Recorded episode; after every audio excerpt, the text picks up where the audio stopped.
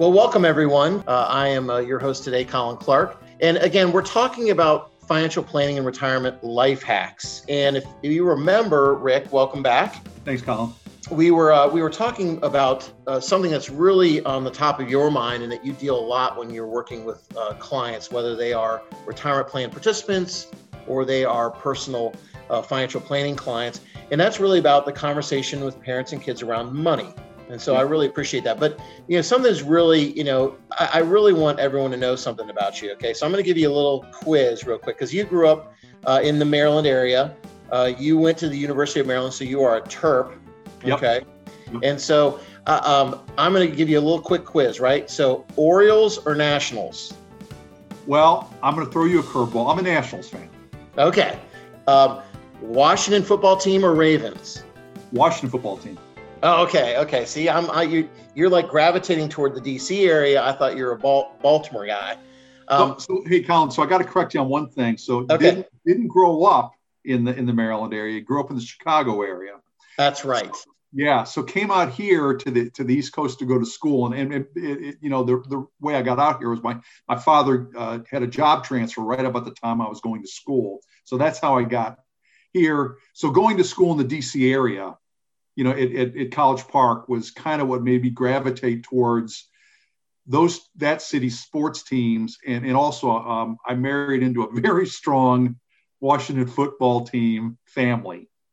See, and then that happens, you know, when, yep. when you when you abandon your Bears and your Cubs, then you decide to uh, adopt, you know, the uh, the the wife's, uh, you know, teams. I get it. So, uh, and then I also know that you're an avid uh, a bike rider, bicyclist, I guess. So, uh, did you ever want to be I, in the Tour de France? Uh, no, that's way, way past my abilities. I we were we talk about it fun. I was on a, I was on a ride just recently, and and all the guys I was riding with were talking about that, and just first off, those guys are about you know six feet tall. They weigh about 135 pounds. So there's no there is not an ounce of body fat on these guys, and they they are all muscle. Well, that has never been me. Okay. There you go.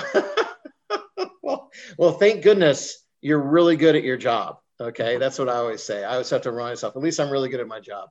Yep. So so let's pick up where we left off um, in terms of uh, kids and money. So I know that you uh, mentioned to me that that you have a great story about one of your clients. Can you share a little bit about that story and how it relates to our conversation? Yeah, um, I, I have a client. Uh, you know, one we manage her retirement plan. I've, I've known her for a long time. A good friend. We went to college together, and in one of our reviews, uh, I asked her, "Do you ever talk to your children about money?" She said, "Yeah, we we talk about it a fair amount with them." And she asked if she could bring her children to the next our next review. And I said definitely. And for that next review, her daughter joined us, and uh, you know I talked to her a little bit about compound interest and showed her some calculation how money grows over time. And you know this, the longer amount of time we have to keep the money invested, the more the money grows.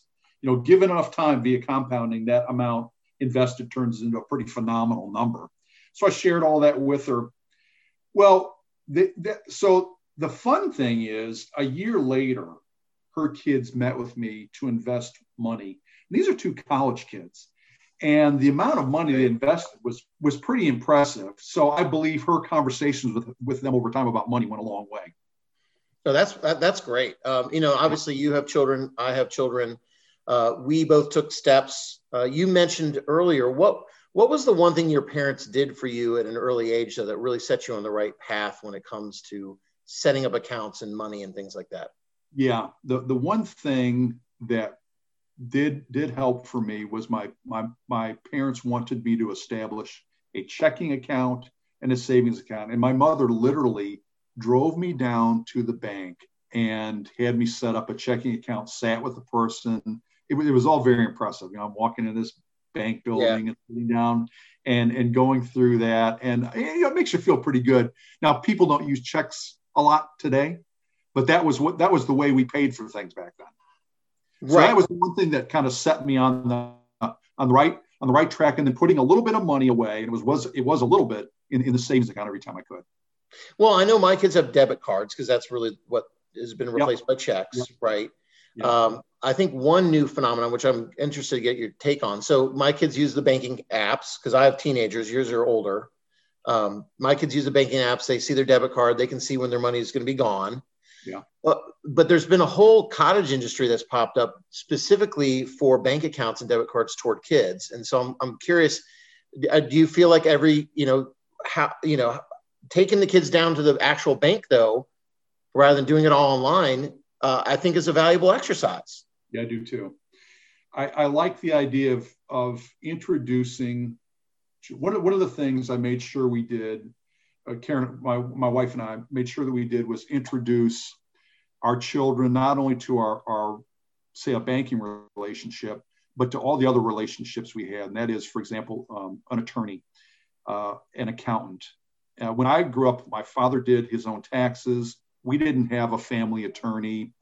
Uh, like I said, my mom pretty much handled the, the, the banking information. So as as when I got in this business, one of the things one of the things we were taught to do is establish those other professional relationships to further our client relationships, and that's to help our clients. So we made sure that our kids met all of those relationships we had. That that's great. So so I know I established different accounts for my kids. What what types of accounts would you uh, encourage parents to set up to help their kids on, on the right path to being financially yeah. independent? Yep. Yep. So today, as you mentioned earlier, things have changed a lot. Um, we do recommend getting a bank account for your kids, but with the things like a debit card. Okay, that's probably the norm today. Um, we do recommend things for your young children. That I think the best savings vehicle out there for college is the 529 plan. Yeah. Um, if there is some extra money available, uh, establish a some sort of investment plan for your kids, and that can take mm. many forms. But as I just speak, I was speaking earlier about this client I have. We just through some simple conversations with them, we decided to go on some growth accounts because they didn't want to touch that money for for 10 to 15 years, but had full access to it. And so we put them in some growth accounts. So, so I recommend, depending on the time period we have and the amount of money we have, uh, things like investments in in mutual funds, and set up a bank account, and um, then just continue to add add to them over time. Well, one of the you know that that's exactly right. Um, I did establish stock accounts for my kids, and, and obviously the five two nine. You kind of check the boxes. That's what we always talk about in financial planning: is check the box, right? Yep. But I think yep. one of the most fun things that you're making me reminding me of, Rick, is when I sat down with my oldest son and he picked his own stocks. Yeah. And then and nice. then when when it paid for his college and he saw what his stock picks did, and, and he was picking things like Walt Disney. Okay. Yeah. Yeah. So it was fun, you know, and, and, and I would monitor the account. And if I thought something was, uh, you know, maybe not the right path or whatever, you know, I might make a decision. I, I was a custodian, but, sure. um, you know, really when it comes down to it, uh, it's almost like uh, you, you remember that book by Peter Lynch, A Walk Down Wall Street, right? Here's our book recommendation yeah. for the day. Um, you know, famous Fidelity money manager you know you you pick stocks about things that you know and and believe it or not my son picked things he knew he loved star wars so See, Colin, this is going to sound like it, this is going to sound like it was set up this conversation, but it wasn't because as soon as you said your son picking stocks, and he said Disney, the name that immediately came to me was Peter Lynch, right? And because that was what he was all about. You remember this in the book? He said, "Hey, if you like Coca Cola, you invest in companies that or places that carry Coca-Cola. And so, or, or, if you like Star Wars, you, you invest in in that company that produces Star Wars films.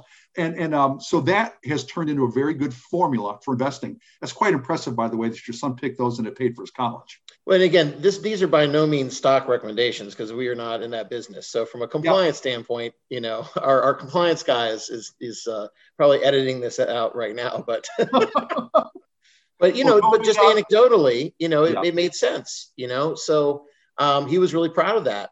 And yeah. um, but but you know, if you want, if you don't feel comfortable with that, you mentioned mutual funds, um, ETFs, exchange traded funds are, are great uh, ways to diversify a portfolio and make sure that uh, your kids are getting exposure to uh, inflation.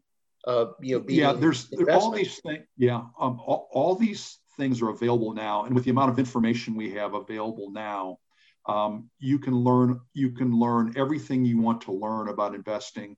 Um, because of the business you and I are in, I still do advocate at some point, talk to a financial professional. They can really give you some good guidance on this stuff.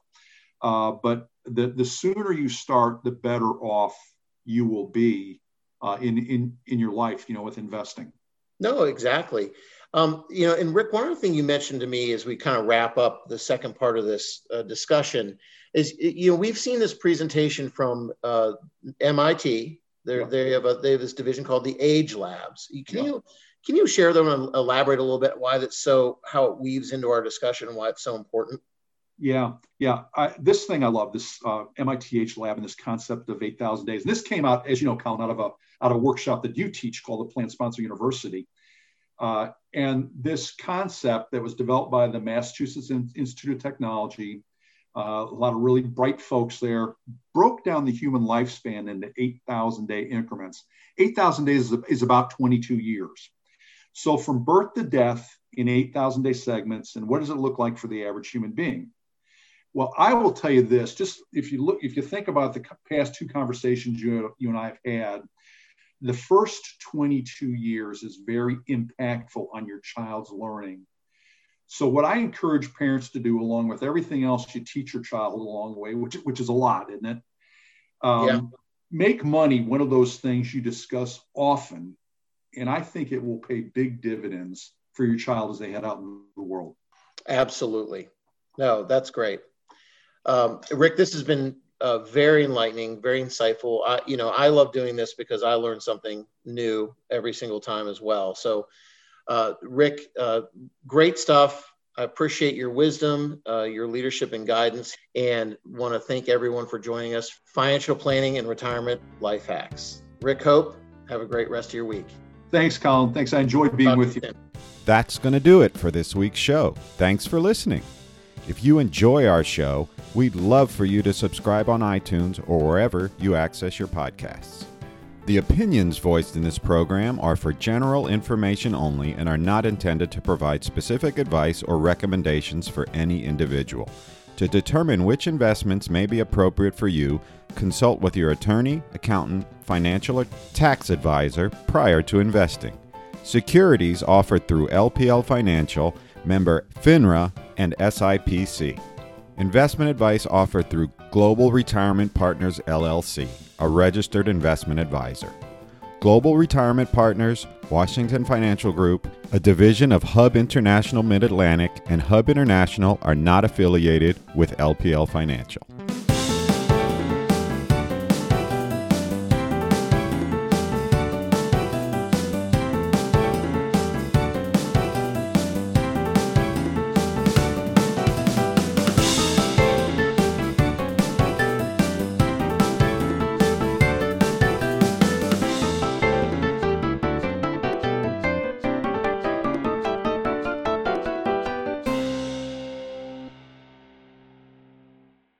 Okay, let's take another quick pause since uh, Jeff is fast forwarding through all this. You can say hi, Jeff.